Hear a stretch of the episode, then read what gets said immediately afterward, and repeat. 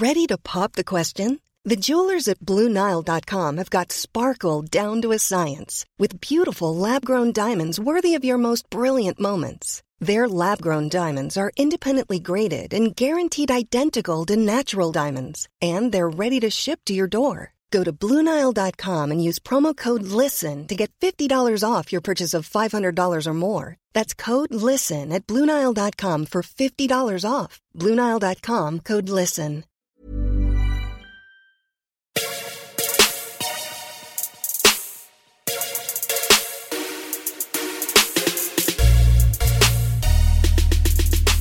What's going on, everybody? Brand new load management podcast, episode 19, I think. Second episode while quarantined. That rhymed. Uh, I'm Chopz here in my New York City apartment. Adam's out in Los Angeles, uh, social distancing from people. But I mean, Adam, didn't you social distance like before this all became a thing? As I put on Instagram over the weekend, I've been social distancing for the past three years since I arrived in Los Angeles. So this self isolation quarantine bullshit ain't no thing. It's just nothing to you. You're just living your regular life. Uh, Pretty we much. Also, we also have Zion, who's in a bunker in uh, Queens somewhere. I don't know, uh, hunkered I up. said Queens. Yeah, wherever, wherever, you, wherever you live. I'm, I don't I'm not. I'm not giving my location to the people. So you know. All right. So undisclosed bunker uh, is where Zion is right now. Uh, we have a fun podcast today. Tim Anderson joins us a little bit later for a, a fun interview that we recorded. I think the day that baseball got suspended indefinitely. So definitely some interesting conversations with him. Talk about how Field of Dreams is trash, and you know, a whole bunch of other stuff, which is cool. Uh, before we get into that, you know, we want to go over some other topics, some other talking points. Before that, though, Adam, true or false, you do not own a Netflix account. That is true. You're a sociopath. Zion, do you own a Netflix account? I do. Okay. Oh wait, before we get into that, I, I think you mentioned baseball. I just have to let the viewers know that I smoked Chopz seven to nothing in three innings in MLB the Show this weekend. That's what I did this weekend. That did happen. Indians versus Yankees. Shane Bieber got got batted around by the Yankees lineup. It was very bad. Hey guys, What's up, nobody buddy? cares. All right. Back to the Netflix question, because obviously a lot of people are streaming stuff right now. I hope you're streaming this podcast weekly. Tiger King on Netflix is the craziest thing I've ever fucking seen. If you have Netflix, which I guarantee all of you do except for Adam, go watch Tiger King immediately because it will make your quarantine go so smooth because you will be enamored in it. Seven episodes, easy to get through. Tiger King on Netflix. Adam, you should get Netflix just to watch Tiger King. Wait, wait. This is that nonsense you were live tweeting yesterday on Yes. Sunday. I should say. bro it's about this these these dudes who had a big cat farm in oklahoma and there's big cat farms all over the united states and it's fucking nuts there's this chick that probably fed her husband to tigers i'm telling you it's the craziest thing i've ever seen Do the do the cats attack the individuals? you see some tiger attacks because You it's do. because they're tigers you can't like they're tigers Well, that's what. That's the only thing I would tune in for is to see the humans get attacked.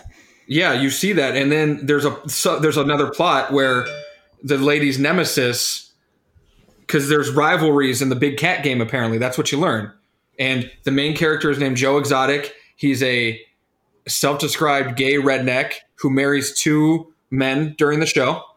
Runs for this uh, runs for uh, the governor of Oklahoma, and then has this feud with this lady that turns very deadly and ugly. Uh, I'm not going to give away too much. It is the wildest fucking thing I've ever seen. I highly recommend. This sounds like a Bravo reality TV show on steroids. It. I don't. I've never. He makes country music as well. Like half the, half the, half the scenes are like him uh, doing country music videos. It's so weird.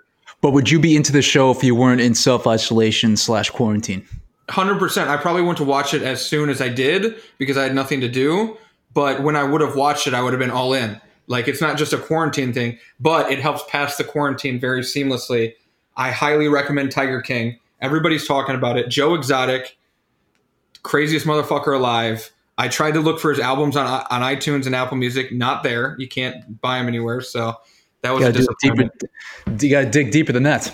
Yeah. So I think you need. I'll give you my Netflix like login if you want. No, to I will. I, I did pick up one new show. I am getting into Billions right now. So I know they have the new the uh, what the fifth season's coming up in May. So I want to be done with it by the time the new season rolls around, which we probably should because we're gonna have a million goddamn hours on our hand between now and then. But yeah, I just started uh, just started Billion season one, and uh, I am definitely into it.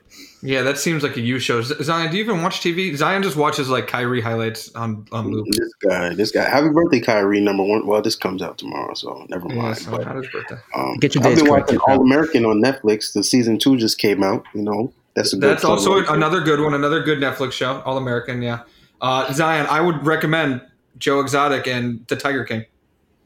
All right. I don't know if I you like Tiger. watching. I will, I will not be watching nothing with a basketball or football or you know.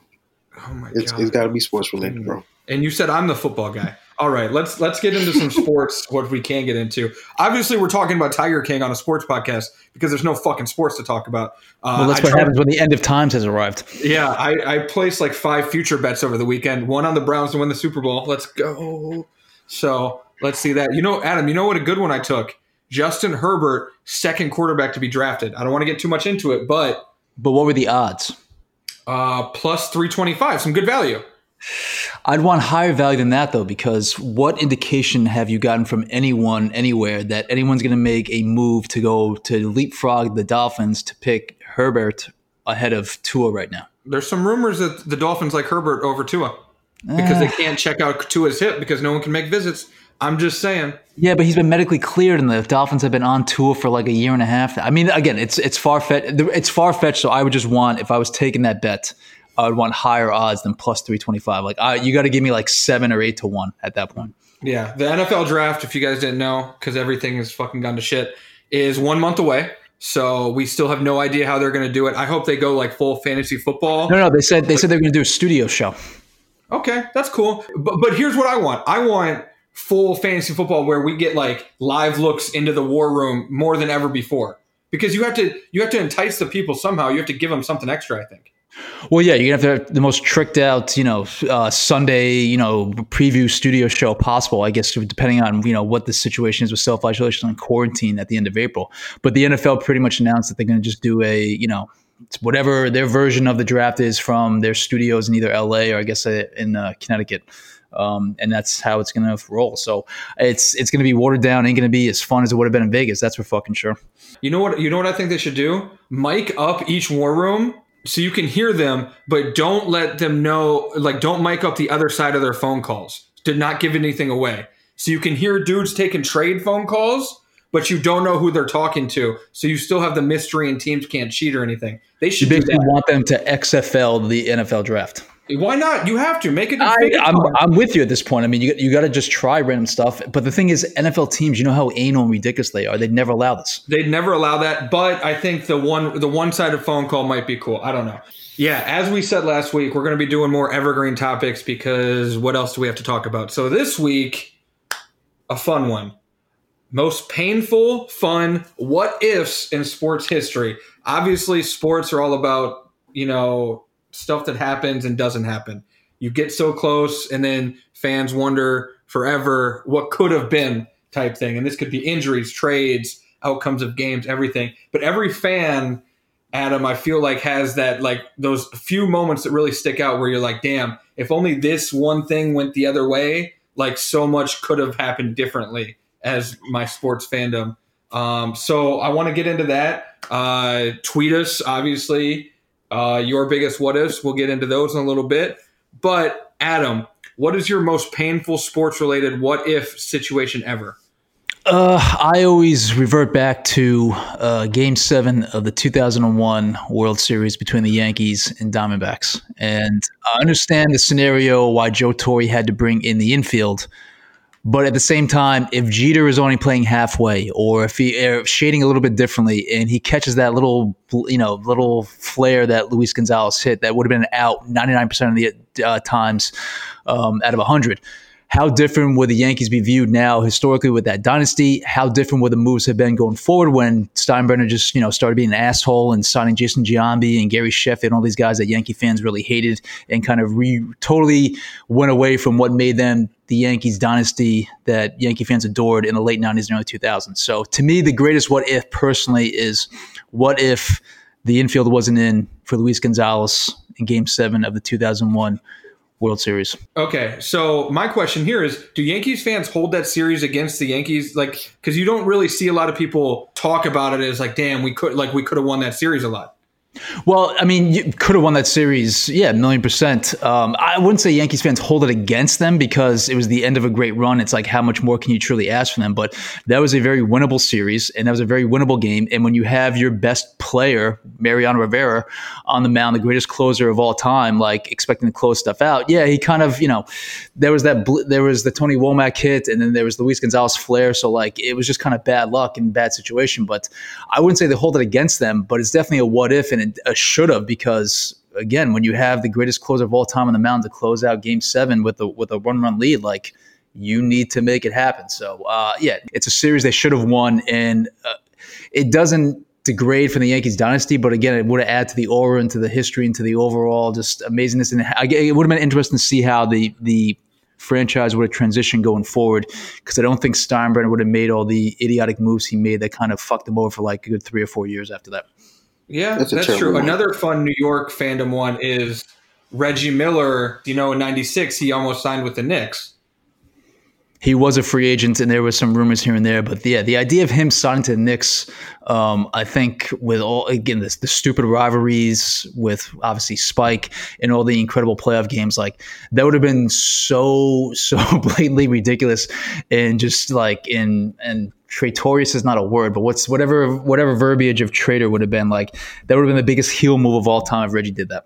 Yeah, it would have been fucking amazing. Zion, what about you in your short uh, sports memory that you have because you're like 21 years old? Well, well, let me tell you first that let me tell you first that Adams was very weak. That was very weak. Um, yeah, it was pretty weak. That is pretty weak, buddy. It, I'm gonna, like, like Game Seven of the 2001 World Series is weak. That's yeah, very but like weak, the yeah. in, the infield in, like that's not that's like Bro, uh, yeah, it's like you gotta come like more correct.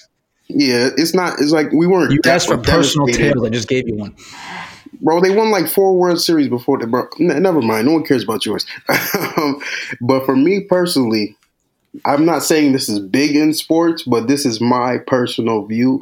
If Kyrie never got hurt at Duke, now I was talking to Nolan Smith and Quinn Cook the other day.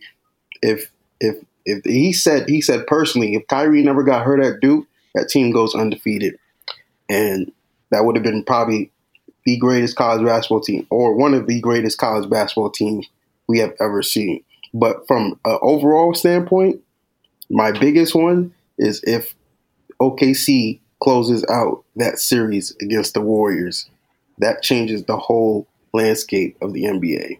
Well, you're okay. Okay, let's let's dissect this part piece by piece. That Duke team, what what what happened that year? Refresh all of our memories on what that Duke team did after Kyrie got hurt. Well, I mean, they were still very good. They they won the ACC tournament. They lost in the Sweet 16 to Derrick Williams, the number two pick of the draft. Yeah, um, Derrick Williams. And Kyrie came back in the tournament, but it was just like they didn't have the chemistry already. So like but the first eight games they had with Kyrie, like they were undoubtedly about to possibly go undefeated. Undefeated is such a I don't know about that one. Undefeated Bro, in college basketball is you know, yeah, you know why you know why this what this hypothetical gets a hand wave from me? Because the Duke bias is just it's just it's just overwhelming right now. It's bro, just ridiculous. Bro, I'm I'm being honest with you. This team might have gone undefeated. Like they were better than Kentucky's team, like uh in terms of like star power up front because you're mixing senior All Americans with the best player in the country. Well, real law for everyone who was on that roster. Well, Kyrie Irving, Nolan Smith. Nolan Smith, if you're if you're a basketball head, he was an All American first round pick. Okay. Uh, Kyle Singler was a strictly All American college player. Um, the, Bro, don't do that. Don't do that, Chop. I just did it. I just did it. Don't don't do that. that Keep that's showing your roster. that's showing your basketball knowledge. All right, you got Curry, Seth Curry, the Plumlees, NBA players, NBA bigs, Ryan Kelly, NBA big. Um, All right, enough Andre of this. That Dawkins team wasn't going shooter. Undefeated. I don't expect y'all to know him. Y'all don't watch him. Tell, t- tell Quinn Cook. Yes, they were going undefeated. that that team was not going undefeated. Let's go to your second one because this has a personal tie to me if that OKC team won that series, they're still losing in the finals. And actually, Kyrie and LeBron, they probably beat him in five. And we and we get ro- we would have got robbed of the greatest comeback in in sports history. So All right, that is that is bold right there. How you're saying that the Cavs win in five games over the OKC Thunder? yes, Why? because that Cavs team was stacked, and they beat the seventy three win Warriors. After falling in a three-one hole with some help, Yeah, they fell into a 3 1 hole. They realized, you know what? It's time to, you know, get our shit together. They got their shit together. Greatest comeback in NBA history. You guys can't dis- disagree with that. Uh, of course. one of the best title teams in NBA history. They Yeah, they easily would have mopped the, that Thunder team. I don't know about mopped. Not mopped They would have won. They would have won in six, six at minimum. Because one thing they would have had home court advantage, I believe. Would they? Uh, Actually, I don't know about that one. Let, us check real quick. It, it, it was NBA just by record then. Yeah, it was just by record. We really should flame Zion for that Duke take because you comparing it to the Kentucky team that went undefeated until they lost to Did Wisconsin they and won the Final Four. Did Four. they win? Who won that year? no, did Duke win that year? No. But yes, you're, they did when you win. Duke won that year. Duke won Hey, in but you- 2015. whatever. I don't get. I don't give a shit clearly because it's it's Duke basketball and your bias is ridiculous. But the, but the roster for Kentucky, the team that you just shaded earlier, um, they had a pretty damn good roster with Willie Cauley Steins, Karl-Anthony Towns, the Harrison Twins, and they had Devin Booker and Tyler Ulis coming off the bench. Did they have Kyrie Irving? That's a better NBA team than the Duke team. Zion. Uh, uh, NBA team. NBA is different Zion. from college. Co- college is in the what? The Cavs had a better record during the regular season than the Thunder. Cavs would have had home court advantage. They win that. They win the first two games. They probably drop game three. Mm. They win game four, and then they close it out at home in game five. I would say that. sweep. no, giving them a five. I think five games is, is way too aggressive. I think you could have at least given the Thunder two games in that series. Come on. Yeah, I think the Thunder win both uh, at least two games at home because OKC is hard to win in OKC. So why do you like that? It's a what if because KD. You don't think KD would have left for the Warriors if they made the finals. That's that's the more of the what if than the Thunder winning the series. The more Yeah, the what if is. KD doesn't go to the Warriors, and then and then you know none of that happens. That's more the what if, Of course, right? Yeah. Yeah, because if, if if he wins, if he gets to the finals, he's not gonna he's not gonna join the Warriors. I- Do we I, know that personally, for I don't sure? think. Yeah, but I don't. No, I don't agree with that because it, he No. seemed hell bent on getting out of OKC. No, but that's the thing. But but he, I mean, he said it himself that he think he, he thinks he was going to the Warriors anyway. That's cap. It's not true at all Yeah, I don't know if you can believe that. Oh, I got you. Got sources, pal. Draymond doesn't call does, doesn't call him on the phone crying after they lose. Uh, Literally crying. Let's, let's point out that that happened. That actually happened. He was in the car crying, begging Kevin Durant to come to the to, uh, the Golden State. I mean, Kevin Durant could have gone somewhere else. I'm not saying maybe uh, he stays there, but if he wins that series and gets to the finals, that changes the whole landscape. And LeBron probably benefits from it because LeBron wins two more titles at least. LeBron Yeah, wins at two more least two titles. more titles. That 2017 LeBron- Cavs team was better than the year before. That team would have won a title if KD went to join the Warriors easily, easily. and and that's like uh, what it would give him four, four or five rings, and now we're right now we're probably talking about him being the goat because he's probably still going to L.A. He probably Here- had five, five or six. Here's my thing: Would KD have gone to the Celtics? Because there was a lot of talk that the Celtics appealed to KD. I wonder if he would have went to the Celtics I instead. don't. I don't remember that. Where were those rumors? there was always there. room. There was always rumors like where, where he would go. I mean, I don't remember the Celtics as a. I don't. Yeah, I just don't remember the Uh, Celtics I think- specifically coming up. I think he he he said he was impressed by the Celtics or something, but like, I don't think. Uh, But also, here's the thing: the Warriors losing in the Western Conference Finals, they could, they maybe got who knows what they would have done because they were super aggressive and already going after Durant. But like, who knows what their second? Say they didn't get Durant, I'm sure they still would have got rid of Barnes and tried to do something. So who knows what that move was? You know, They had they had a very That- specific window of a couple of years where they could fool around with the salary cap and bring in one more superstar. So they probably would have Yeah. found somebody else to, to capitalize in that crazy situation where you had all the homegrown talent on those awesome, you know, deals that were paying Yeah. them nothing. So they definitely would have gotten somebody else. But obviously, KD was the cherry on top and just made them ridiculous for a couple seasons. yeah. but I don't know. I don't know. Uh, I think what kind of Because OKC, if they win that series and let's say they close it out and they win four to one against the Warriors, how do they lose so easily to the Cavs after being a, beating a seventy three and nine Warrior? I don't know. I think we're actually kind of underestimating how good that OKC team was. Uh, it's de- it's one of those what if things because all we remember is them blowing it against the Warriors and then them never really reaching their potential as a team. But remember who's evaluating this? The Cavs stand. So you guys don't think the Cavs would have still won that series? I'm not saying they wouldn't have won the series, but you, the idea that they would just wax them five, you know, three game, four, I'm sorry, four games to one and just dismiss them like that, I think is a little bit aggressive. Yeah, that's, and, that's, that's and, wild. And, that's wild. yeah, it's just wild. Like, I mean, the OKC was a really, really good team with two superstars on there. Like, yeah, Cav, that Cavs team matched up. Like Kevin Love would have been more more useful in that series against the Thunder. What, what uh, yeah, yeah, we're not. Are you sure? Yeah, sure.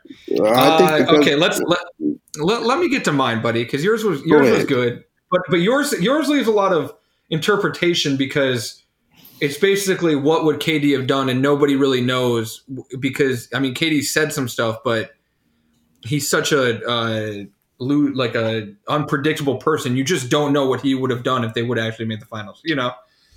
Yeah. I still find it hard to believe that he would stay in OK- OKC actually after that, um, but maybe. Mine, I mean, I have so many because like Cleveland sports has let me down so much. But I think the one that I always go back to is Love and Kyrie getting hurt in the 2015 playoffs. I think the Cavs. I think they probably are. They win that series. They win the finals if Kyrie doesn't get hurt. I think Shump, Shump said the same thing to us. Shump said the same thing. So I'll put it this way: it would have been a it would have been a very very close finals. Um, I kind it of was agree so with you close. that. That, that was I mean, yeah, was, yeah, true. All right, too. That's a good point. But I'm saying that I would have been like you know down to the final possession just about every single game, and I think the Cavs could have easily won that series with a fully healthy roster. So I will definitely give you that. That's a good that's a good hypothetical what if. And then another one that really hurts is if J.R. Smith would have remembered the score in 2018. What? Then you would have won one game. That's it. Yeah, well, that, that, that's the game. thing about that one. we weren't winning that series. We weren't winning that series, but that was one of Le- LeBron's best playoff games ever. And for it to get wasted in a loss is just like criminal. So I wish LeBron. And then he like broke his hand afterwards, like because he, well, punched. He pun- the yeah, he punched the wall. Yeah. Yeah. So like a lot. So J.R. I mean, I love you, J.R. So much. You're a champion forever. But that that was a tough one. That Bro, that's that's weak. That that's like it's kind of like Iverson's Iverson's uh, 2001 game one. That's like, why I have the 2015 because the Cavs would have won the title that year if Love if Kelly Olynyk went to rip Love's shoulder out and if Kyrie's knee wouldn't have exploded. Uh, that's worthy. That's worthy. Yeah, the injury situation yeah. for the Cavs that year was uh, was yeah, horrible. Yeah, James Jones was starting at the four. Matthew Dellavedova was getting 30 minutes. Delly had to go to the hospital because he put it all on the line. So much grit. All right. Speaking of injuries, though, I think this is one. When, whenever we talk about what ifs, one that always comes up is injuries. What's the Mount Rushmore of sports what if injuries? Derrick Rose, Grant Hill, right? Two. I have another kind of in the weeds one here. It doesn't because it doesn't involve someone's injury directly. It's like the injury people, allowed that person to be elevated. How many people are on Mount Rushmore? How many? Pre- four, five? Four. Yes. Four. Okay. I don't know. I, I think what's your in the weeds one because this is injuries. Well, you can't just put someone successful on the Mount Rushmore. I know. Well, the, the in the well, not even in the weeds one, but going back to 2001 again. Um, what if Mo Lewis hadn't basically killed Drew Bledsoe on the sidelines?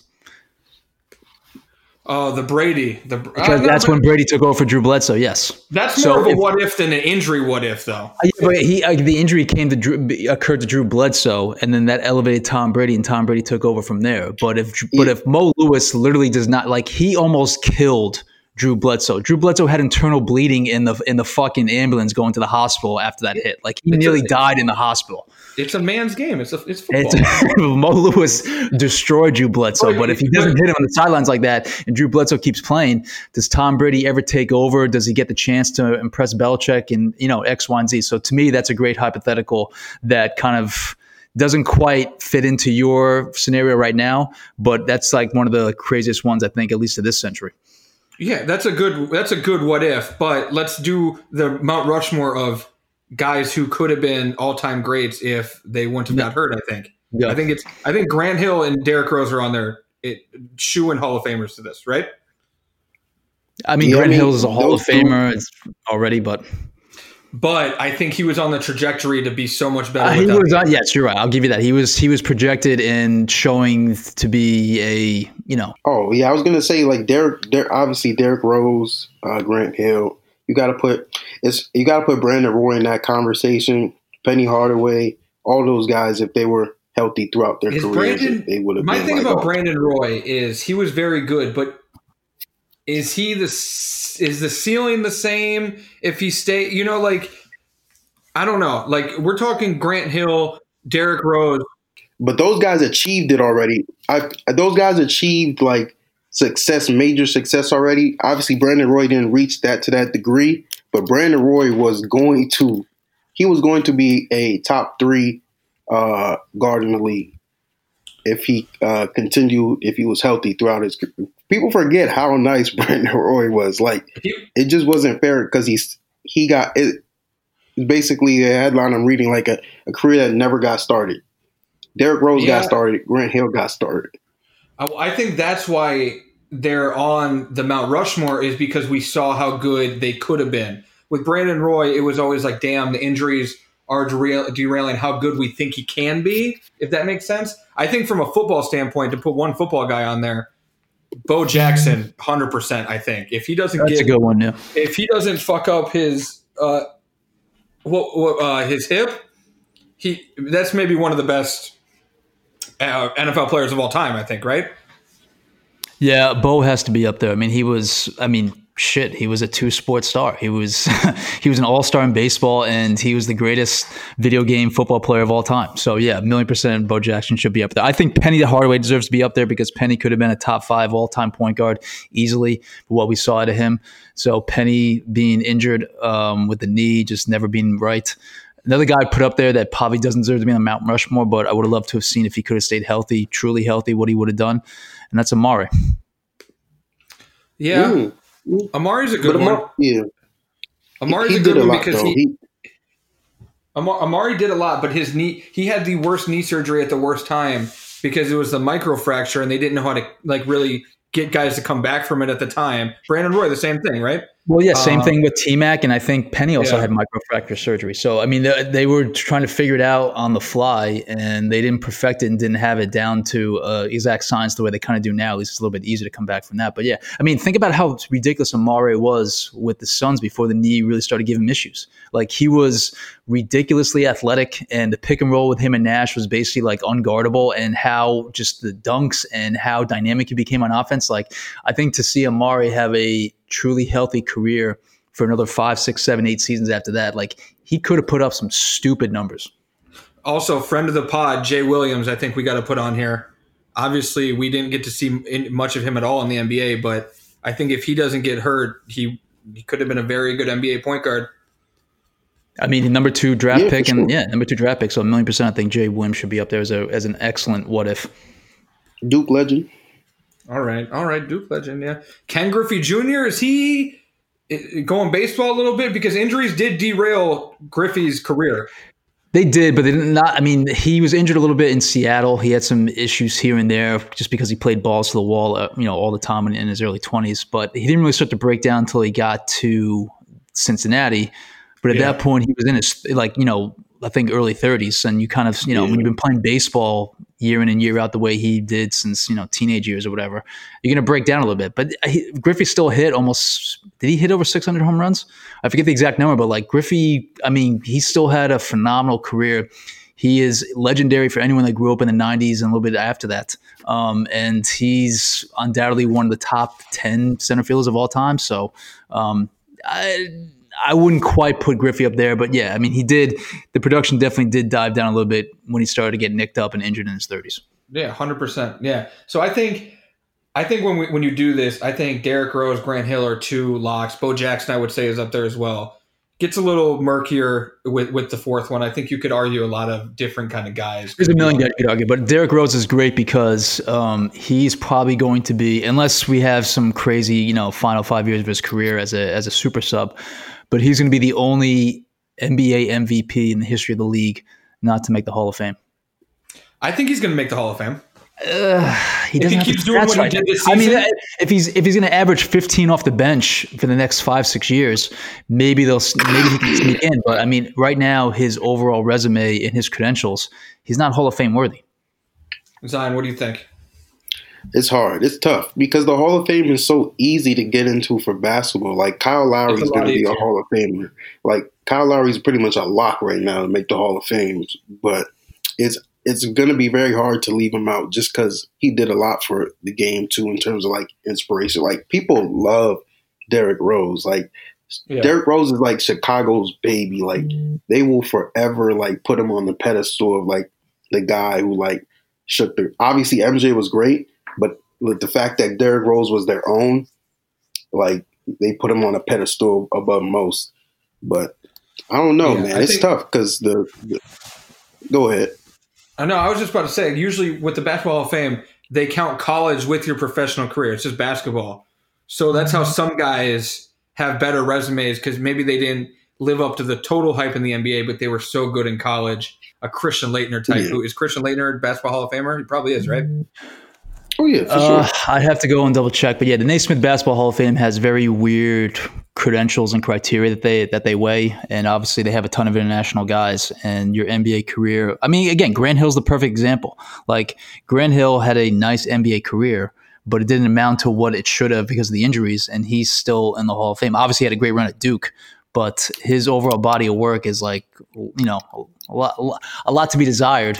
But he's still in there. And there's other guys too, I think, that don't deserve to be in the Hall of Fame. But the NBA and basketball and the Naismith Hall of Fame do things differently than you know football and, and baseball. Definitely. Um, let's move on to this next part of this because I think we exhausted the injuries. This is a fun one. Sports trades or free agency signings that almost happened. Mount Rushmore. Let me. You guys want me to read you guys some?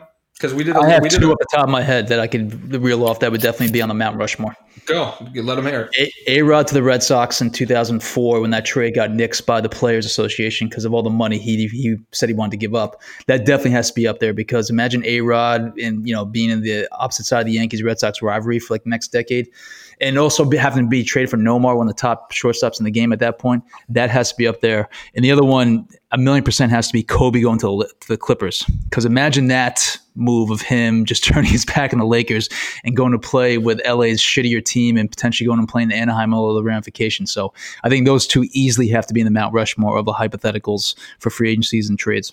Those two are good. You know, it's another good one. The vetoed Chris Paul trade to the Lakers. Yeah, that's what. Yep. That's what. When I thought he was gonna say. Yeah, that's what I, I thought you were going to say that too. I think the Chris Paul one's bigger than the Kobe Clippers one for sure. Yeah, no, come on, Kobe going to the Clippers from being on the Lakers though. No, that that would have been like that would have been like seismic. That would have been an earthquake basically of of movement. Yes, No. but also the thing about the Chris Paul thing is the Chris Paul thing would would have automatically like turned the Lakers in. I mean, obviously they still went on uh, and Kobe won some more titles, but the way that the Chris Paul thing happened with it being vetoed like it did, like after agreed upon, that is just I think like Lakers fans are the Lakers are the best team in the NBA this year, or second best to the Bucks or whatever.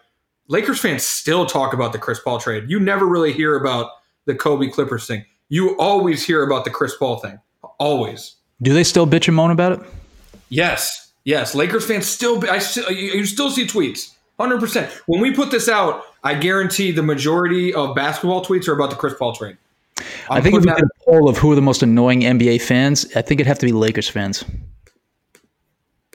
Mm, You should Nets- see the, the, the people I see around Staples Center. I mean, again, the ones go to the games a little bit different than the than the casual fans, but uh, these Lakers fans, they just don't give up on stupid little shit here and there, and just talk about all the time about how they're the you know this this great fan base of destiny and all this other shit. Like, I mean, they they bitch and moan about everything. you guys have won sixteen goddamn championships or whatever the fucking number is. Well, you guys can know- pull your you jet just a little. Uh, we can we, this can be an evergreen topic for another time, but uh, coming from a Yankees fan is very fucking rich. Yeah, that- so Oh no! Listen, they're, uh, the Yankees any fans are incredibly annoying. I'll give you that. Yeah, they're so incredibly fucking fucking annoying. chill. So, so I, I, I get that, but I try to be a little more cynical and realistic than some other Yankees fans. Let me run through some more of these Yeah. trades or free agents. A, a big NFL one, which I saw the other day, they were talking about because it's the anniversary. Drew Brees signing with the Saints instead of the Dolphins. Yeah, that was big. That was a big one because obviously it set the Saints on their trajectory. And it really mattered because Nick Saban said if he got Drew Brees to the Dolphins, he thinks he would still be coaching the Dolphins. So he went to gone to Bama. Bama may have not become what it what it did. So there was a lot of offshoot there. And you know you know who Sean Payton wanted to sign instead of Brees, right? Before Brees became available? Remind me. Tony Romo, because Payton came from the oh, Cowboys. That's right. Yep. Romo wasn't the starter yet. He wanted to trade for him and have him start for New Orleans. Parcells said no, he's going to be the guy. So That's a good good domino butterfly flick right there. yeah, so that one's a good one. Um, you mentioned A Rod's a really good one. Um, Tim Duncan almost signed with the Magic. Remember back in 2000? That's a good one. hundred percent. Yep. There was the rumor. I didn't. Didn't he go on visit to Orlando to like? He was on like the he was like Yeah. on the plane or whatever. Yeah, no, that's a good one. Um, I'm trying to think of some more. I would say the other ones that kind of come to well again it's like how esoteric do you want to get because if you go back into like I can I can tell you all the fucked up draft picks the Jets have made over the years of the guys that, that were that were Hall of Fame worthy that they, that they should have drafted and instead they chose the scrub who worked out you know turned out to be absolutely nothing Vernon Gholston Blair. Thomas I mean I can rip off a million fucking names with the Jets Oh god, yeah, going to the Jets and the Browns would be such a long exactly list of what it'd, it'd be it, it'd be a sewage hole that we would kind of venture down into so let's let's not even bother that I will just say quickly to put a bow tie on that um, the Jets chose Ken O'Brien over Dan Marino in the 1983 NFL draft I, a lot of people chose uh, people over Dan Marino though. Dan Marino went like He 30th was. He went. Yeah, he was like the second to last pick in the draft of the first round. The guy Yeah. behind him was Darrell Green, also a Hall of Famer, but the Jets chose unwisely, as has been their entire history. That I let's not be so mean to Ken O'Brien. Yes, he's no, No, Dan Ken Marino. Yeah, Ken O'Brien did have a good career, but I mean, it wasn't Dan Marino. And Dan, I mean, Jesus Christ, Dan Marino's an all-time great. And Ken O'Brien like had an okay run with the Jets, but like he didn't play big in big games through a ton of interceptions. Um, and it'll be a massive what if in the history of the Jets organization. Yeah, let's. Uh, so yeah, those are some good trades. I think Chris Paul is definitely up there. Kobe up there. A Rod up there. I think the Drew Brees signing is probably up there just because of how impact it had. Yeah, it has Um, to be. Some some really good ones. Let's read some tweets real quick and let's get into some our last few topics and get out of here. Um, let's see here. Some people tweeted me. What do we got? What if LeBron played football? LeBron posted about that this weekend. He said he would have been a terror on the because he was, you know, junior year football. LeBron was all state, very good football player. Yeah, he was. I mean, he's an athletic freak. Of course, he would have been great at any sport he picked, especially Yeah. football, where he could have used his body to just, you know, completely. I mean, Christ, imagine putting a, a 190 pound, you know, six foot cornerback on LeBron out wide. Like, I mean, would have been over and done. with. He could have played in the NFL for He would have sure. been the most dominating tight end or, or wide receiver, yeah, that you would have seen ever. So, yeah, a million percent. So a lot of Indians fans follow me. So I'm basically just getting what if no rain delay happened in 2016, and I have to agree. Uh, yeah, That's worthy. Yeah, I mean, that the rain changed, delay. fu- The rain delay probably cost the Indians a World Series. that changed momentum big time. Yeah. Yeah, so that's a good one. Uh, make sure you tweet us your biggest what ifs in sports history, either trades, injuries, uh, you know, personal moments. You know, we can't wait to read them. Uh, I think this is a fun thing to do, even though Adams was weak sauce. Uh, some sort You of. asked for personal opinion and a you personal about Joe Joe Torre having the infield in in 2001. Well, if you're a Yankees fan, you know what you think back to that one. So that's Yeah. uh, you know what. So you can fall No, back on that one. pal. Cap. Cap. You were two all right. years old when it happened, so no one wants to hear from you. Zion, legitimately, how old were you when that happened? Six. Yeah, you're in short pants. No one six. gives a shit about your was- opinion of, on the, on the Yankees dynasty of the '90s. Oh, Jesus. Uh, let's get into some quick load or unload quarantine edition. Uh, let's keep these real short, but let's get through them. Jamal Murray, quarantine MVP. We all know what he did. Uh, we all know what happened over the weekend. Uh, No should he be? should he be doing better job of social distancing? Uh, I didn't see the story. I, you know, I, why do you have a sex tape on your phone? Like, shouldn't you have that on some other kind of apparatus that doesn't? Is that, doesn't is that what he cloud? said? I didn't even look up what he said. I just assumed that it was he was like was going live or something. I don't know what he. Was I don't know if it was live. I don't know if it was live or whatever, but he got hacked, and Oh yeah, hacked. I'm sure. Yeah, that's what he claims. That's what he He didn't claims. get hacked. That's a lie. allegedly, allegedly, he got hacked, but he just ain't, don't, he ain't get hacked. just don't have sex tapes on your phone. Just He have was it. trying to he, he was trying to be like D-Nice and get a live room going, but he went a, different way with the content. Can't be doing that.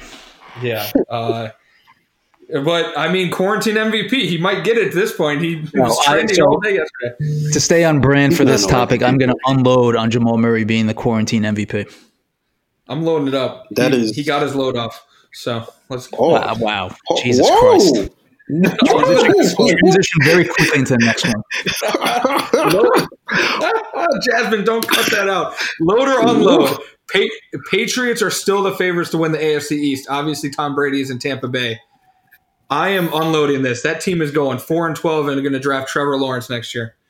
I'm Four and unloading this as well. We can't really tell right now because we don't know who the quarterback's going to be. We'll see what Belichick cooks up. But I think the Bills right now um, probably should be the favorites in the AFC East. But odds makers will keep the Patriots there because all the squares are going to keep betting on Belichick. I'm going load, man. Load. Really? I'm You- going you low. Brian The, the? Patriots, bro, they still they still have Bill Belichick, man. They still have Bill Belichick and the Dolph um not the Dolphins. The Bills are still inexperienced to some degree. You're not you're not taking down Bill. Just just give him a give him a, a respectable QB. Hoyer's not it. They're gonna get somebody else. But uh, I, I can't give up on the Patriots yet. I didn't know that Bill Belichick uh, could throw the football as well. Working- Neither could Tom. All right. Neither could Tom. Don't disrespect the fucking goat like that. Jesus Christ. he can't throw it downfield the way he used to, so he's Well, accurate. you're, no, you're about to see that he can when he has weapons. Good transition. Will Tom Brady le- lead the Bucs to the playoffs? Do remember there's an extra playoff team this year. Load or unload? I think it's an automatic load.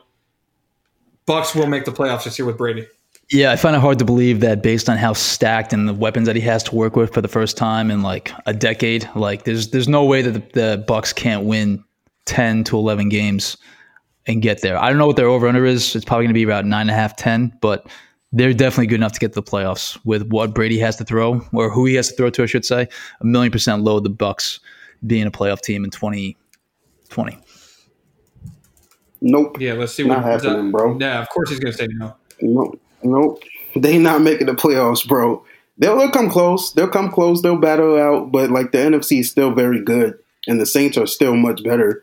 Like I don't see how the Bucs But, gonna make it in. but, But, they you know, almost made the story. playoffs last year. They almost made the playoffs last year with Jameis throwing 30 interceptions, and there's an extra playoff team this year. That's true. But okay, maybe I'll give them a, a better chance than than than previously if you compare it to last year's standards. But like, hey, Brady's not. People hyping up Brady like this man is like 2000, 2007 Tom Brady. Like, relax. You're getting you're getting Michael Jordan on the Wizards. That's what you're getting. Hot take central over in the bunker and parts unknown with Zion. All right, so Zion thinks the, the Bucs won't make the playoffs, but they have a, a better shot. Me and Adam think they're in the playoffs. Uh, let's get to some trivia. You guys ready? Let's roll. This is all baseball themed because sadly baseball was set to start this week, and we have Tim Anderson interview coming up. Tim Anderson on the pod, so this is all baseball trivia. I'm ready to ready? this. Yeah. First one. Who was the last player to lead the American League in homers in back to back seasons? I have no idea. I'm going to say Travis Hafner. Shout You have the answer. You have the answer in front of you, or no? No, she is. She only sent me the questions. Jasmine, our lovely producer, only sent me the questions. It's definitely not Travis Hafner. I can tell you that right now. The last Wrong. person who went back to back, Edwin. On, eh, I'm sorry, Edwin Encarnacion. Oh shit! I may want to amend it right now, real quick. But I already said Edwin. I think, I think we lost Zion, so amend it if you want to. You got three seconds. The, the other amendment's going to be Nelson Cruz. Okay, you can't have two answers. I know. I gave you two. Those are the two What- guys I would. I would Jasmine, what's what's the answer to the first one? Ty- type it out to me. Jose Bautista. Hmm. Okay. I Bautista came into my head as a potential candidate, and then I kind of did the reverse psychology. I was like, ah, maybe it was actually Edwin Encarnacion, but uh, that makes sense. I mean, Bautista went off regularly for 45, 50 home runs like five, six, seven years ago. So, Yeah, 2011 and 2010, 43 and 54. right. all right, next one. Next one. Who was the last player with 150 or more RBIs in a season? Hmm. You don't have the answer in front of you again, correct? I do not know. I wanted to get. say, I wanted. I wanted. I wanted a hint of whether it was in the AL or the NL.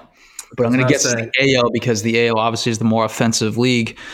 last player to hit 150. To, I'm sorry, to knock in 150 runs in a season, which hasn't really been done. I mean, guys been tapping at about 120 the last several seasons. Shit, who had a monster year? Hmm. Uh, I'm gonna say A Rod. No, I don't think A Rod. I mean, years and years and years ago, A Rod approached that. This doesn't have a years thing. Um, I know. Who knows? Who knows how far away I think it was a while ago because again, guys aren't. I'm gonna say uh, Miguel Cabrera. Okay, here we go. Let's get the answer, Jasmine. Alex Rodriguez. Oh, what year? 156 in 2007. Oh, his AL MVP year. Yeah, but uh, again, going back 13 years. I totally guessed and got it right. Wow. Good guess. Who was the last player to win back to back NL MVP awards? I think I know. I'm going to say Barry Bonds. Uh, I'm trying to think if this is a. It's either Bonds or Pujols, right? Uh, it almost seems to too obvious. Too yeah, it's, it seems almost too obvious right now that it would be Bonds. But then again, this you're talking about almost 20 years ago, and Pujols had his run in the uh, shit. Hmm. I am going to agree with you on Pujols, but I think I'm wrong. I said Bonds. Don't say that. I said Bonds. You say you're You saying Bonds, Pujols? right? I'll, I would say Pujols. Okay, what do we got, Jasmine? Drum roll. Albert Pujols. Yep, 0809. See, I, ah, I should have went with that guess. Damn it.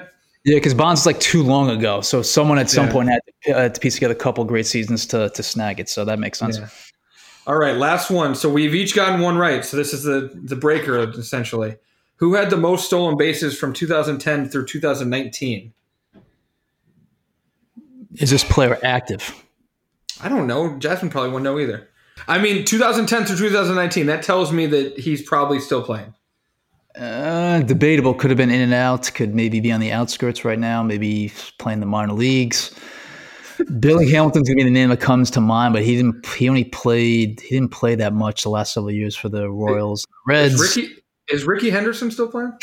Rickey Henderson is not still playing.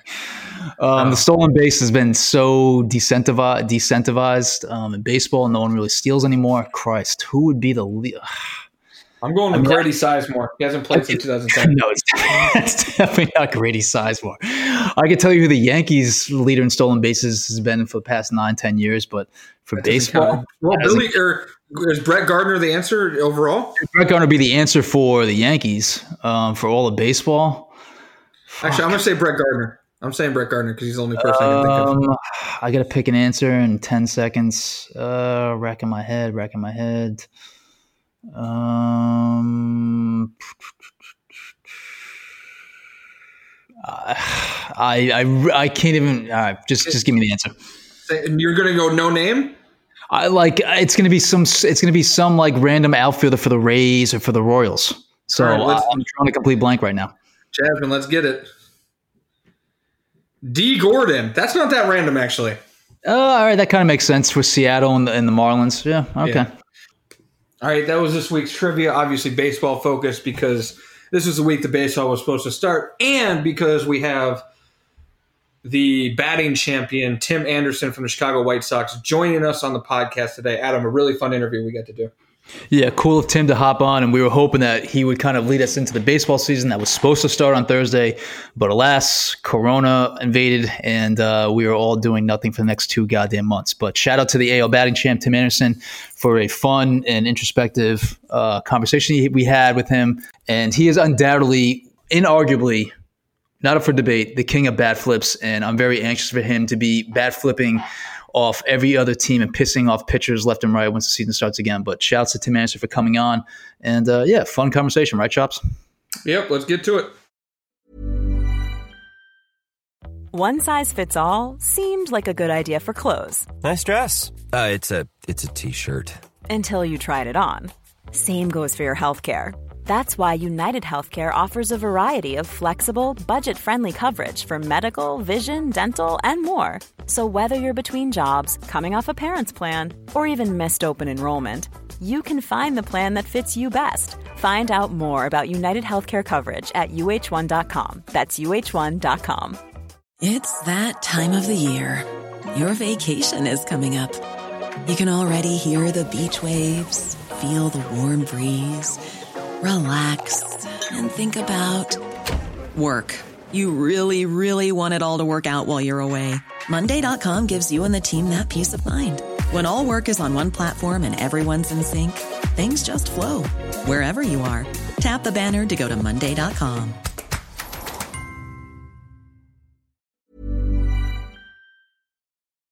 What's going on, everybody? Load Management Podcast, brand new episode. I'm Chopz here in New York City in my apartment because, you know, uh, work from home rules are on, uh, ongoing. We got Adam out in Los Angeles, Zion in New York City, and a very special guest, the reigning AL batting champion, Chicago White Sox, Tim Anderson. What's going on, man? How we doing? Thank you for joining us. We really appreciate it. No, thank you guys for having me. Uh, so I think probably where we got to start is the NBA season has been suspended. It looks like the start of the MLB season is going to be delayed. The coronavirus is kind of like just, you know, stopping the sports world in general. Did you have a reaction when you saw like the NBA has stopped last night or like when you found out that the MLB might be getting delayed?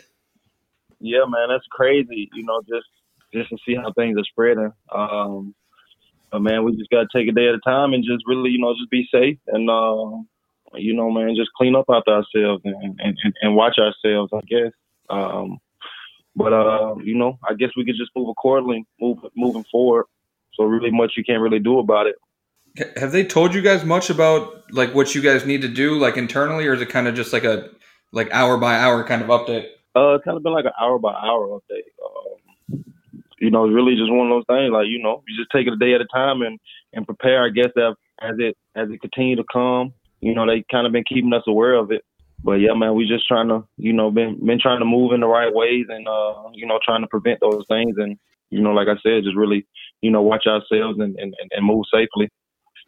Tim, have you given any thought to the idea of playing games in front of no fans? You know, we saw the NBA was about to do that with the with the Warriors before they canceled the season, but what would it be like to play a regular season baseball game without any fans in the stadium if MLB, you know, decided to do that? Uh, I think it'll be weird. Uh, you know, when you plan, you really get your energy from the fans, uh, and I'm and really that's who you're doing it for. Uh, they come to watch. Um, but yeah, man, I think I think it'd be hard to kind of grab that energy if nobody's in the stadium and you're playing a, a baseball game. Because um, I think it's really, I think the fans really bring the energy. Right, like imagine hitting a home run and there's like just nobody there to catch it. Yeah, and be quiet once you hit it. Right, like they had just no reactions at all to, to anything. Yeah, it just happened, and we'll keep moving like nothing happened. But man, I think I think it's important to have those fans there. Um, you know, so when you do hit those home runs, that you can you can you can hear their energy, you can feel their energy, and uh, and they can help us build that momentum in, in our way. Um, so I think it's really, I think it's really all about the fans when it when it comes to situations like this. And if you didn't have any fans in the stadium, how much trash talking would we hear from you guys on the field? I'm pretty sure you guys probably be able to hear us clear because I'm sure it'll be silent. Uh, but we're not, we're not too much trash talking. Uh, you know, we don't really do too much trash talking. Uh, we just go out and play. Uh, just try to dominate you that way and let our game do, do the talking, really. Speaking of trash talking a little bit, something they did in spring training, like ESPN did, they had guys mic'd up, and it really showed baseball players' personalities a little more. Do you think that that's something that can get guys more marketable or you know better opportunities? Like kind of like just being able to show your personalities. Yeah, but uh, you're gonna be having to show it more than that uh, than just being mic'd up. Uh, I think it's a start, but I think it's gonna have to be more to it to to kind of you know build that marketing marketing stage the right way for baseball. Um, I mean, don't get me wrong, that is a, a great tool uh, to be mic'd up to show more personality, but I think it's gonna have to be more um, from from other guys to get into it to really to really break down that marketing thing. Uh, but I think it's a great start. Uh, and I think it's great that you know they let you inside of what really going goes on um, in those moments, or while you in the box, or or while you're in the field. Um, I think it's a great tool that that allow fans inside to see what to see what's really going on and how we really uh, really work and how we move in certain situations and what we're thinking in certain situations. And for you, I mean, like you said with marketing, like Mike Trout, like one of the best players of all time pretty much right. not like not really seen as like a celebrity type role. Like there's really no celebrities in the MLB. So what do you think it'll take to you know get to that level? Um, I think it's just really about doing it, doing the work yourself, and just really you know marketing yourself, going out and and, and being hands on with those fans, and you know just really just really touching the people. I think um, that's how you can really build your fan base, and just really you know being real and connecting with the fans and being realistic with them, and showing that you're human and showing that you you you know you you struggle as well. Uh, we go through certain same things that you know that regular people go through. This. There's nothing no different from us. You know, we just happen to be you know playing baseball at a high level. But you know, I don't think people should look at us different because we all are human. Um, but it's all about making that connection and and being real with the fans. I think that's a great way to you know connect with fans and and, and build with fans and also sharing your opinions on things and, and, and giving them words to, to kind of inspire and motivate them. Tim, is there a frustration level though that you guys, people of your stature, that MLB should be doing more to get you guys out there and to have you big, you know, build your profile and make you guys a bigger deal? I mean, it, you know, at some point, I think it, I think it is with certain guys. But as for myself, man, I just, you know, I just learned that I had to do it myself. Not a bad thing on my end, but I kind of knew what direction I wanted to be in, and I kind of knew what kind of crowd I wanted to, you know, gravitate towards, and what kind of fans I was really, you know, leaning on and, and, and was trying to target and that and that's really you know my goal is to really just connect with different people that really fit my character and my personality. And uh, you know, I listen to a lot of music, um, and just really connecting with those people that that that's relatable to me and um, that give off the same energy as I do as well. Yeah, you mentioned like doing it yourself. Like you have the YouTube channel, I know, and then you also said yeah. you know you're not you're not scared to share your opinion, which sometimes baseball is so like uh, short sighted on stuff like the bat flips and everything. Like like the majority of the fans don't want to really branch out and like think about stuff like that. So how how have you really you know gone about like being able to break down those sort of barriers and being able to you know you know just share your opinion and kind of that, that kind of thing just really, you know, not worrying about other people's opinion. Uh, there's a, there's either two things that could really happen. Um, you could either really like me, or you could really don't. And um, you know, either one of those are fine. So it's just really you know, not really worrying about people's opinions and, and, and, and moving in a way that makes you happy. Um, and being open to speaking speaking on things. Uh, you know, we are human. Um, and so I just, you know, I, if it really touches me and I feel like I need to speak on it, then I will. And I will give my honest opinion about things. Um, and I just try to, you know, just try to stay even keel, man, and not really try to do too much or do too less. Just, just really stay within myself and, uh, you know, stay in my own lane. So ha- haters are welcome to, to follow you as well, not just the people who rock yeah, with you, right? Oh man, haters motivate me. I love I love haters. I love you know um, you know on Twitter, man. I always like you know certain things that that's negative towards me. Um, you know, and sometimes I will reply to certain things that are negative towards me. Uh, you know, because sometimes you can switch people's energy, and sometimes people really don't know you. They don't know your grind. They don't know they don't know what you're really about. They only go off the things that's on paper and you know, and, and I know that nobody can outwork me. So it's kind of, you know, when you when you're in a stage like that and you feel undefeated, man, there's really nothing that could really stop you, um, and nobody words could really bother me because it's not really honest or it's not really the truth. Um, so man, you know, you just really got to block out a lot of stuff, and also you got to use certain stuff in motivation. Um, and a lot of, you know, a lot of hate motivates me, and, and I really appreciate it because it only makes me go harder. You're just you're just scrolling scrolling the timeline like the rest of us, looking for uh, looking for hate. Yeah, I'm not really looking for hate, but if it's there, you know, I'll, I'll, I'll share my opinion on it. Um, you know, man, we you know we athletes, man, we sit in the locker room, we ain't really got nothing to do. Um, we got a lot of downtime, so of course, yeah, we stroll on Instagram and, and Twitter. We see everything, um, see everything that's being posted or being said. Um, but yeah, man, it's just all about how you react to certain things. Um, you know, you can never let nobody get to you. Don't ever let nobody think. Don't ever let nobody defeat you. Um, in just words. I mean, because it's it's really just words. It's, it's not the truth. all right, so Tim, how should you guys react when you first face the Astros? Do they get one, you know, in the side, one in the head? What's what's gonna what's what's the proper protocol for retaliation against the Astros when you guys finally play them? Uh, I don't know. I guess we're just gonna take it up on you know uh, how the vibes are that day, man. But the ultimate goal is to go out and win.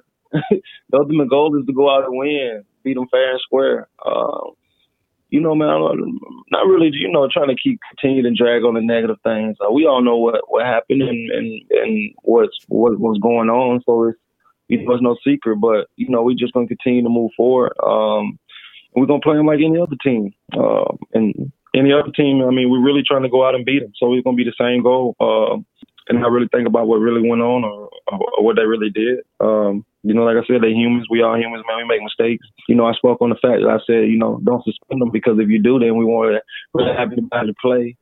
So uh, just let them continue to do what they're doing. We know, know they make mistakes and they have to deal with it. Um, and that's okay. But yeah, man, we just continue to, to move on, and uh, you know, it's all about it's all about what's going on on the south side uh, for us.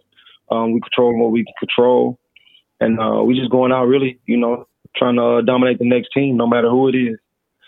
You got to admit the memes were kind of funny. There was a lot of good memes about it, though. yeah, there was. We can all laugh about that. It created some A plus internet content for about yeah. four weeks on the timeline. Want to see, man? It, it, sometimes it's good to have a good laugh, man. Now that we got a point, we at a point now we can laugh about it. Uh, you know, you see the trash cans, you see the signs that you know kids wearing the trash cans, the kids have the trash cans. Now it's all fun. It's all fun, and we can laugh about those things. Uh, so yeah, man, I think I think we're in a good spot right now. Though we just got to continue to move forward and, and, and forget that, and uh, you know, not let the Astros spoil our season with what they did. Because uh, at the end of the day, it's all about us on the South Side, and we're gonna continue to move in uh, in a positive way.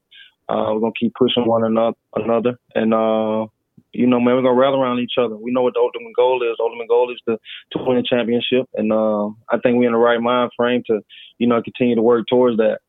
And I, and earlier you mentioned um, music. Obviously, I run our sports page, so like I'm I'm the one that, that follows you a lot, and I've seen obviously the the the mixes, the Quavo to Lil Tjay, all that. Obviously, yeah. we know that's that's not baseball culture. You know, the NBA has the culture, the NFL yeah. has the culture. So like, how are you trying to change that? Be the one like to change like the MLB being like outside of the culture. Yeah, man. I, I, I listen to a lot of music. So a lot of music is, relatable. Uh, it just so happened to be that type of music. Um, so man, what I really do is, you know, I throw a lot of a lot of different music on top of highlights, you know, just to show kids that it's cool to play baseball. Um, you know, we on the south side. Um, a lot of black kids don't really watch baseball, so how can you how can you get their attention? Um, you can put some of their favorite favorite music on highlights um, to make them watch. Uh, so it's just really about you know which angles you go at to to to try to you know, grab the kids' eyes or grab your fans' eyes. And I feel like music is is the best way to do it, man. You know, um, it's a lot of. I mean, people. Music makes the world go around, really. So, and if it's your favorite music, you're gonna listen, uh, regardless of what you're watching. So you, so it's really, um, it's just really a chance for me to always, you know, uh, put baseball in, in front of kids' faces. I guess you could say um, with certain music. For sure, and, and like you said, like a lot of black kids, that that's something that could attract them. Me, obviously, being a, a black baseball fan, growing up, a, a, Yankees fan, by the way. Let's just put that yeah, out there. Yeah, Yankees fan. You know, I'm, I'm, I'm we'll talk about that later, but obviously, there's not there's a lack of black kids or black kids growing up and being invested in baseball, and um, for you, like, what do you think, like, needs to happen for black kids to start caring about baseball because obviously it's it just hasn't been working the past couple years. Well, first you got to have somebody that's that's willing to, to to go out and be that example um, to show them. And you know, I feel like I'm I've been stepping in that road to be that example to show kids that baseball is cool and uh, you can have fun on the diamond no matter what. Um, just can't get caught up in what we think the rules are. But for the most part, man, I think it's just really going out and playing your game and being yourself, being authentic, being real, uh, bringing your real energy, and just being yourself. I think you being yourself is going to be the uh, the best way to you know go out and just make things happen uh, and not thinking about them. Uh, you're gonna it's gonna be the best you. Um, but yeah, man, you just got to keep pushing and stay motivated uh, and, and and block out all that noise, man. Um, I think the kids are gonna get into it. It's coming. It's coming. We just got to continue to do a lot of exciting things, and uh, you know, not try to be, not let them program us as robots, uh, but show a little personality on the field when you make those plays and when you hit those home runs. Uh, you know, share some of that energy. It, you know, spread it. yeah, I feel that, and I mean, I do feel like a, a problem is kind of like the fan base. If we like we're being real about it, we can keep it one hundred. Like we go to like Fenway Park, you know, obviously I heard from like CC and Adam Jones that like like there'll be Fenway Park fans calling calling you the N word. Like, is that something you like you experienced and Like, how do you kind of ignore that? I would say. I haven't experienced it, but I mean, you know, we know it happened. Um, we know we are human. I mean, people gonna say what they want to say, or uh, regardless. Uh, we can't really control nobody's mouth, but I think it's about how you react. Uh, if you let those words get to you, I mean, don't get me wrong. I mean, I would hate to be called the N word, but um, you know, it's all about how you're gonna react. You're gonna be the bigger person, or you gonna, or you gonna go, or you gonna go to try to uh, have a dog fight. Uh, we're gonna be the bigger person. We're gonna keep moving. Uh, I hear you though, um, but I won't let you knock me off my pivot. I will continue to move forward and keep pushing. Uh, so I think it's just all about how you handle those words, man, and and really, you know, not get distracted not get distracted. You know, a lot of people always are trying to distract people with just words. Um, and I really, you know, that's really what the internet is. A lot of people just trying to distract you, man. But you got to stay focused. You got to stay focused. If you get the ultimate goal, you just got to continue to work towards it. Tim, you talk about wanting to have fun on the diamond, um, and one of the ways that you always have fun, or at least especially last year, were with those epic bat flips. So are we going to see yeah. more emphatic, ridiculous, over the top bat flips from you this year? And who, if not you, is the best bat flipper in baseball? Uh, I'm the best bat flipper. Uh, there we go. but uh, no, man, it's just one of those those things, man. We in the moment. Uh, you know, I didn't know I was gonna do that. Um, but man, we in the big leagues, man. You know, not many people, um, you know, make it to the big leagues, and not many people get hit home runs in the big league. Uh, so when that happened, man, I was just enjoying the moment, man. You think about all the things that you'd have been through to get to this point. Um, you know, all the hard moments, all the tough moments, all the practices, the long practices. Uh, you know, those are moments that people that nobody really see. Um, so they don't really know. They don't really feel the energy. Uh, they don't. They don't really feel the energy from from where I'm coming from. So, but that's okay. But yeah, man, it was a happy moment for me. I really enjoyed that moment, and I'm gonna continue to enjoy every moment. That you know, uh, I mean, because not everybody get to, you know, not everybody get to do that. So I think it's all about living life to the fullest, man, and enjoying every moment of life, man. Life, life is great, um, and we go through uh, a lot of stuff to get to where we are. So uh, I don't see anything wrong with enjoying it. Anybody who is anti bat flip is incredibly lame. Like they should not yeah, be able, definitely haters. just incredibly lame. There is nothing like like old baseball fans. What I don't understand why they're so against bat flips. Like, how does a bat flip hurt you? It's fun. It's so much fun. Yeah, it's fun, man. But you know, people used to playing the game mute, just sitting there watching it. Uh, but you know, man, that's everything in for everybody. Um, I know I know how to get myself to my best ability, and that's having fun, and uh, you know, focusing and enjoying every moment of life.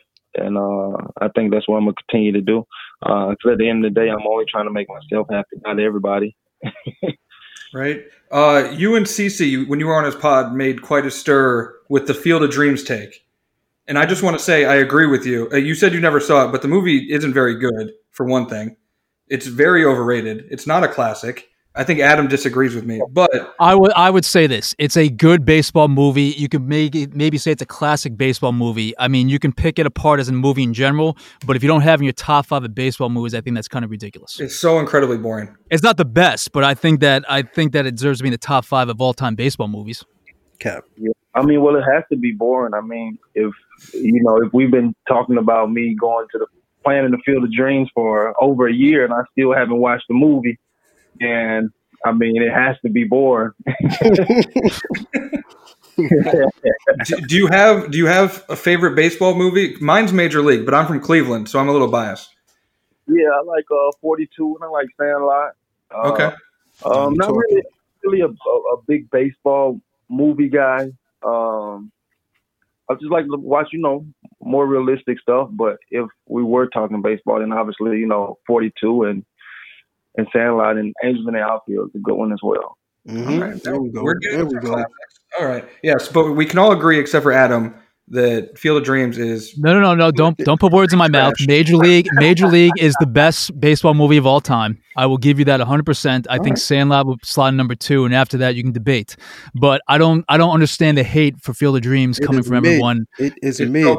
it's mid. All right, fine. I say it's top five, but it doesn't have to be number one or two. But Major so, League is by far the best baseball movie of all time. I don't think it's, I don't think it's really a lot of hate. I just think that is just not an important movement to a movie to certain people, um, or a movie that a lot of people felt. Yeah, hundred percent. And it's like we we talk about the new generation of baseball fans. Yeah. How many of them really want to go to the Field of Dreams right now? Right? Or, or That's not attractive. That's not kind of like attracting us. Um, you know, we just playing baseball and corn, man. Come on, man. That's not. I mean, I mean, but I mean, it's but it's cool to certain people. Don't get me wrong. Old Uh, people, yes. It's not cool to me. Wait, do we know if they're putting up actual outfield walls or it's going to be a wall of corn? People are excited for it. Is it is it a wall of corn or actual walls? Uh, I really don't know. Either way is bad. Either way, I mean, is they, yeah, if they want to be authentic, it's got to be a wall of corn. I'm gonna be there. I'm gonna be ready to compete. It don't matter what field I'm playing in. I guess. Um, Yeah. I'm I'm always ready. So if that's, if that's how they want to roll, then I'm, I'm I'm all in. If my teammates ready to compete, I'm I'm definitely ready. Are, are, are you guys ready to shift the Chicago baseball narrative this year? Because it's been pretty Cubs dominated the past couple of years. Yeah, man, we ready. We ready. Um, you know, we got the pieces, man. Everybody excited. Um, you know, we look good on paper. Um, now it's time to go out and do it, man, and, and not really worry about you know the noise or, or what everybody else saying. We just got to take it a day at a time. Continue to push one another and keep moving in that positive way, man. And um, I think having fun and being ourselves, and I think you know everything else will will, will take care of itself. Did, did you have a little laugh when the White Sox were, you know, very aggressive in free agency, adding guys, and the Cubs were like crying poor, saying that they couldn't afford to, you know, they had to like get cut salary, all that kind of thing? I mean, you know, everybody had their time.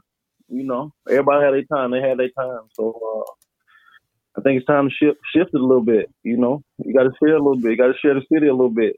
Uh, I feel like our time is up next now. So uh, we just got to continue to move, man. And uh, it's gonna be a lot of haters. it's gonna be a lot of haters, a lot of negative things said. But uh, we just got to continue to be ourselves, man. You know, continue to push. Don't really worry about you know the rest of that, the rest of that stuff that's going on. Just play baseball the way we know how. And I'm and I'm rooting for y'all. You know, I'm rooting for y'all to get to the ALCS, and then y'all gonna get swept by the Yankees. But you know, I expect a I expect a good year from y'all. Yeah, man. You know, everybody got opinions. Opinions, man. That don't, mean that's true. You know. Hey, just know that the Field of Dreams is gonna be a sweet. It's it's gonna it's gonna be a suite. I'm just saying that, like I said, everybody got opinions. That don't mean that's what it is. That's- Tim, have you decided what the walk-up song is going to be this year? no, man. But Lil Baby just dropped some hot, some hot stuff, man. I'm, I'm, I'm feeling some off his album. You know, so uh, I'm def- I definitely been listening to it. Yeah, so it's definitely probably gonna be some off Lil Baby. That my turn album. It's lit. Okay, okay. No Uzi. Yeah, I like Uzi. I definitely got to listen to some more some more of his album. I haven't really finished it yet, but I definitely heard like a couple songs. But man, that that the that baby man, baby album just been just been in, in my speakers all all day, every day. yeah, I feel that. All right, well, Tim, we appreciate you, you know, calling in with us, talk some shit with us. Anything else you want to add before we get out of here? A little, uh, Appreciate you guys having me on, man. It was dope. Can we get a record pre- uh, prediction from you or no? uh, no, man, I don't like to get too much, man. We just gonna have to see what happens. We have to see what happens. Um, it's gonna be fun though.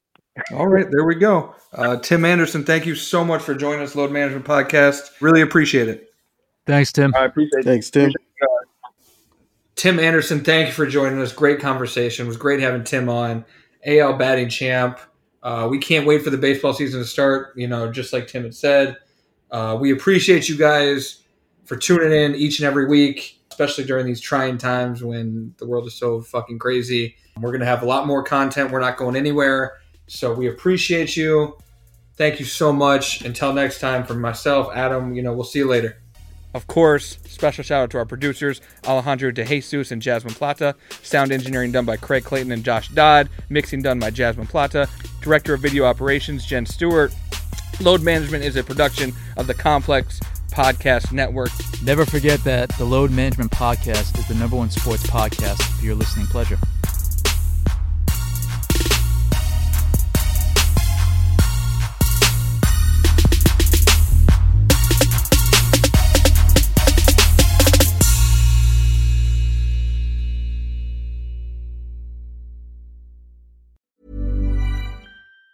Even on a budget, quality is non-negotiable. That's why Quince is the place to score high-end essentials at 50 to 80% less than similar brands. Get your hands on buttery soft cashmere sweaters from just 60 bucks, Italian leather jackets, and so much more. And the best part about Quince, they exclusively partner with factories committed to safe, ethical, and responsible manufacturing. Elevate your style without the elevated price tag with Quince. Go to quince.com slash upgrade for free shipping and 365-day returns.